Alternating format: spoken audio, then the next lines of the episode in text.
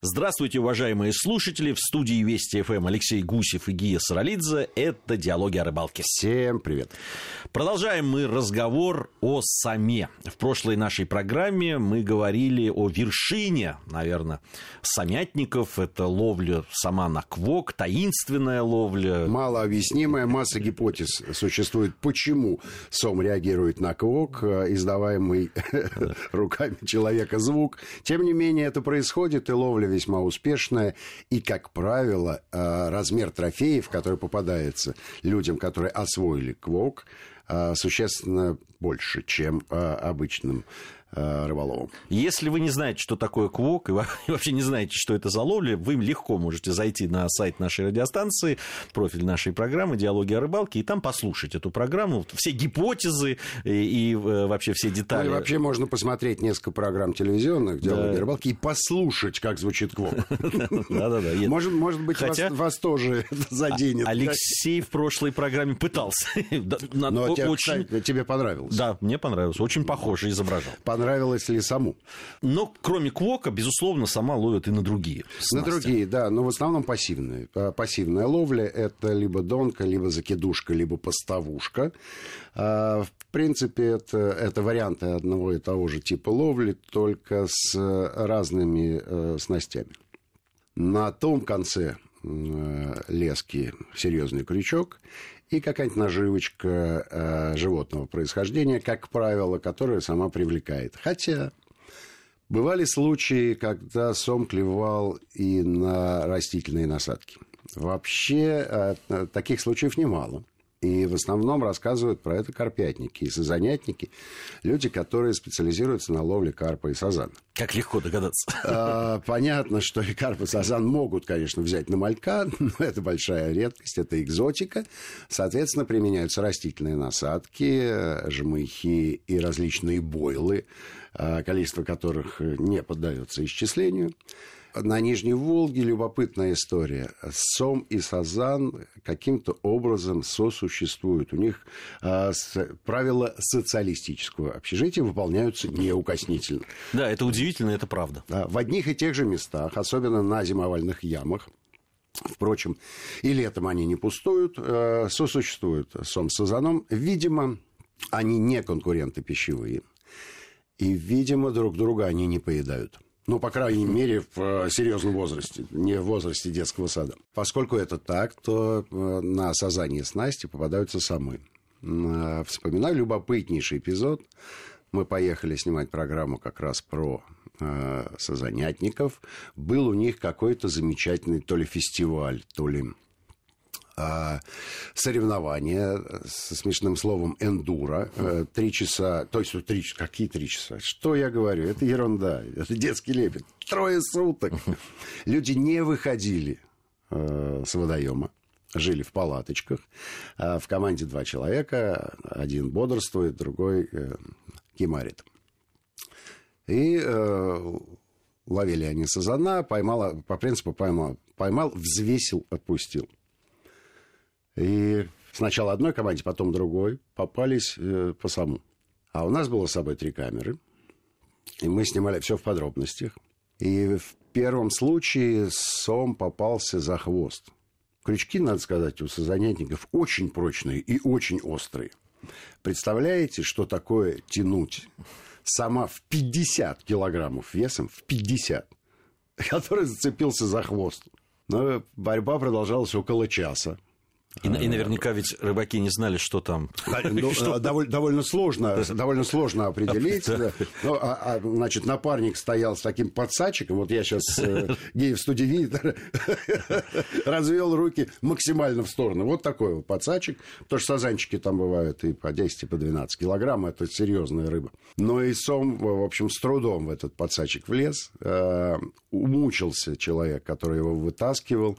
И никакой радости от поимки гиганта у них не было, потому что в зачет рыба не идет. Просто потерянное время. Целый час, говорят, потеряли. Буквально через целый час. А, чуть меньше потеряла другая команда, потому что Сом попался уже по, по-честному в рот на тот же бойл. И вытянули они, естественно, его быстрее. Представляете, какие снасти у этих ребят, что 50-килограммовых самых. И сказали, вот, а у нас по-честному в рот взял.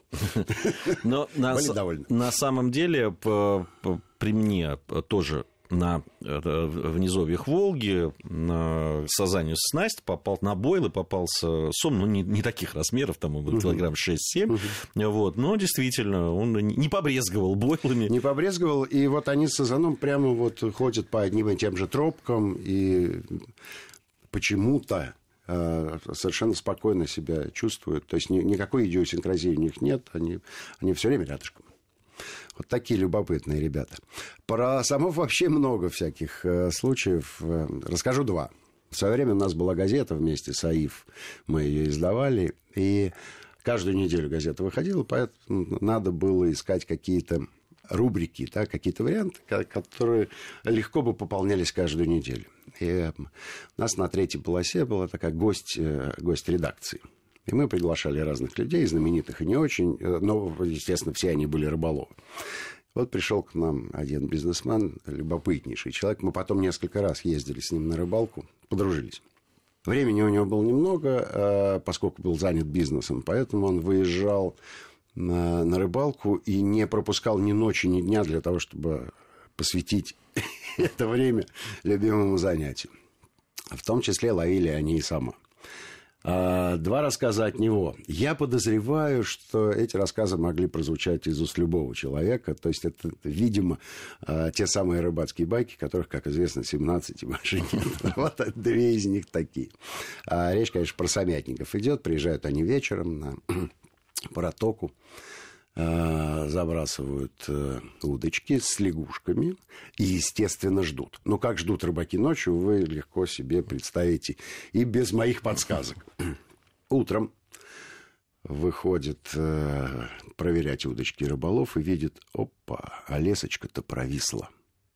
Все, значит, сом взял и где-то в яме залег он начинает выматывать, выматывает, выматывает, а она так лесочка так к берегу, к берегу, и лягушечка там с крючочком так сидит, на него смотрит. А выплыло, что Причем а, надо же понимать, что обычно само веснасти оснащаются довольно серьезным грузилом. Там, там грамм 100-150 это вот как она выплыла, что она туда. Ну, вполне возможно, грузило было скользящее, ну, и она каким-то образом. Ну, и э, не исключено, что в ночи э, совершить точный заброс не всегда получается. Может быть, э, рыбак как-то неуклюже себя повел, потому что ему хотелось быстро пойти к ребятам и отдохнуть у костерка. Вторая история еще более смешная. В этот раз, опять же, ночью. Э, речь идет о ловле э, сама не на лягушку, а на рыбку, на мертвую рыбку. Приехали вроде бы на знакомое место, человек со всей силы размахивается и как можно дальше закидывает. А удочку ставит колокольчик, идет э, с ребятами отдыхать. Динь-динь-динь-динь-динь, поклевка. Он подсекает и кошачий источник с той стороны перебросил просто протоку. Бедная кошка. Кошчонка решил полакомиться дромовой рыбкой. Две такие самовые истории. По поводу сама, очень любопытная у меня история э, была со мной произошла. Мы поехали на рыбалку снимать, э, были трехречья, в апреле месяце, но очень э, поздняя весна была, и очень холодная вода была, и не очень клевала. Ну, и... не самое зачетное время, кстати, да, для ловли да. сама.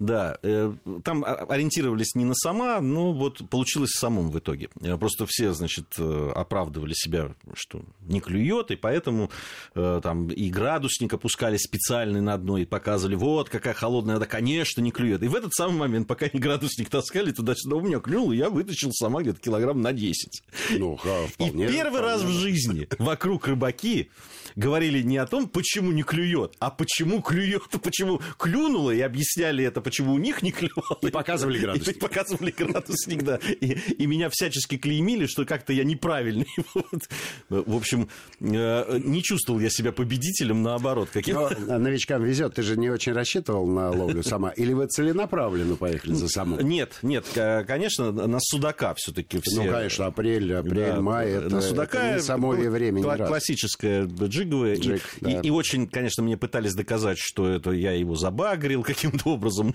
Но, но э, э, так как приманка находилась во рту э, сама, то тут трудно было.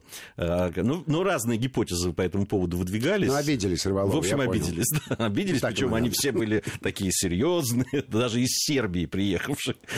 Вот, и они так косо поглядывали на меня. Вот, это такая тоже с самым э, была. В... Ну, кстати, после этого переехали уже в Низовье, э, совсем уже на раскат, и там в, на э, ямах уже сом клевал. Там было и потеплее, и хотя там, ну сколько там еще? Ну, в трех, Трехречи не, не такое уж самое место. Я имею в виду а, самов вот такого веса, как ты говоришь, то есть 5, 6, 10 килограмм, а, э, не так их много. А вот на Кво как раз э, в трехречи попадаются гиганты. А вот в низовьях э, тяжелее найти крупного сама. Причина очень проста. Конечно, помельче в низовьях. Там помельче.